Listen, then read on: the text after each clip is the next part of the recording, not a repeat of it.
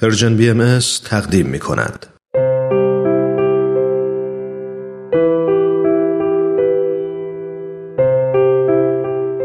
صد پرسش صد پاسخ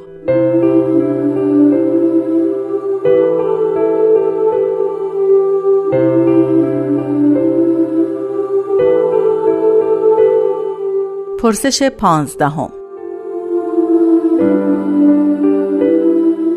حل مشکلات اقتصادی و تعدیل معیشت یکی از تعالیم بهاءالله پیامبر دیانت بهایی است.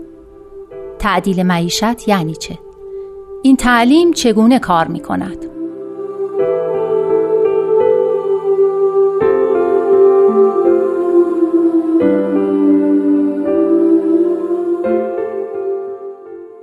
با عرض ادب و درود خدمت شنوندگان محترم بنده ریاض الفت هستم.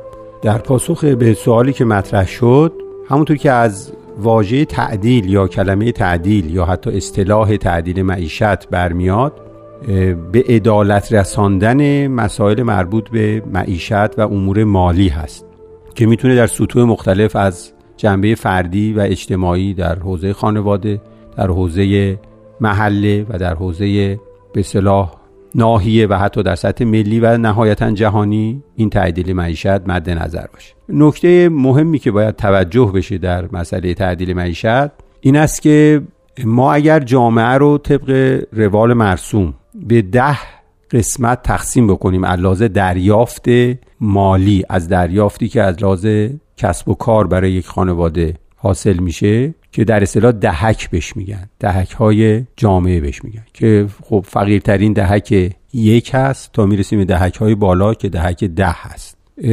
این حالت مرسوم توضیع توصیف در حقیقت سرمایه هست که به وسیله دهک ها توصیف میشه. حالا در جوامعی که فاصله بین دهک یک این مسئله خیلی مهمه.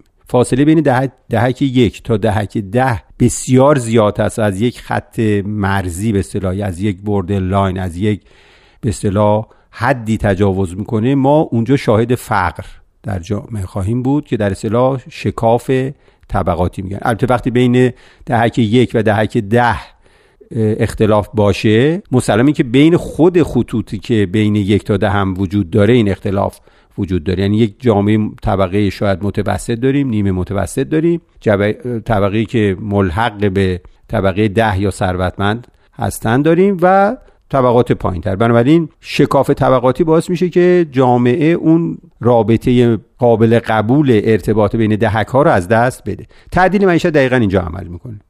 تعدیل معیشت به این معنی است که فاصله اولا فاصله بین دهک ها به طور معقول قرار بگیره. شما اگر توجه بفهمید در یک مقطعی در شوروی سابق که جزو یکی از افتخاراتشون شاید ذکر می‌کردن حقوق بین کارگر و مهندس بسیار ناچیز بود تفاوتش. تفاوت حقوق یک فردی که زیر دست بود با رئیسش بسیار البته یه مقطع بسیار کوتاهی تونستن این حالت رو نگه دارن.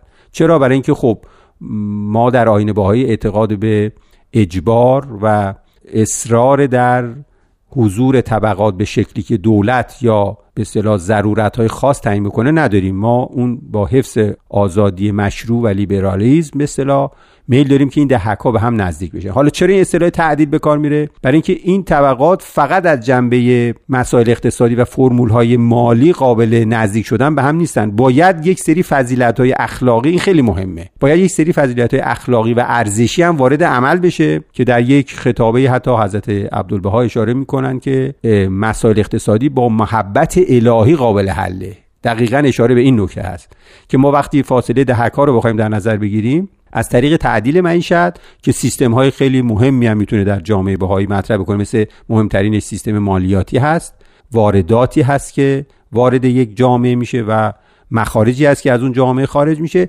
تعدیل بین اینها اون نهایتا فاصله بین دهک یک و دهک ده رو به اصطلاح معقول می‌کنه که این فاصله به صورت مطلوب قرار بگیره. قرار گرفتن جامعه با دهک های مطلوب در اصطلاح می‌تونیم بگیم ادبیات آین بهایی همون تعدیل معیشت هست بنابراین تعدیل معیشت به هیچ وجه به معنی نفی طبقات نیست. طبقات باید وجود داشته باشن چون ناگزیر جامعه باید به اصطلاح طبقات رو بپذیره ولی در عین حال پذیرش این طبقات به این معنی نیست که شکاف طبقاتی بین دهک های مختلف از یک تا ده صورت بگیره. بنابراین ما با تعدیل معیشت سعی می‌کنیم با حفظ قبول دهک ها رابطه معقولی از لحاظ عدالت هم بین اونها بتونیم برقرار کنیم.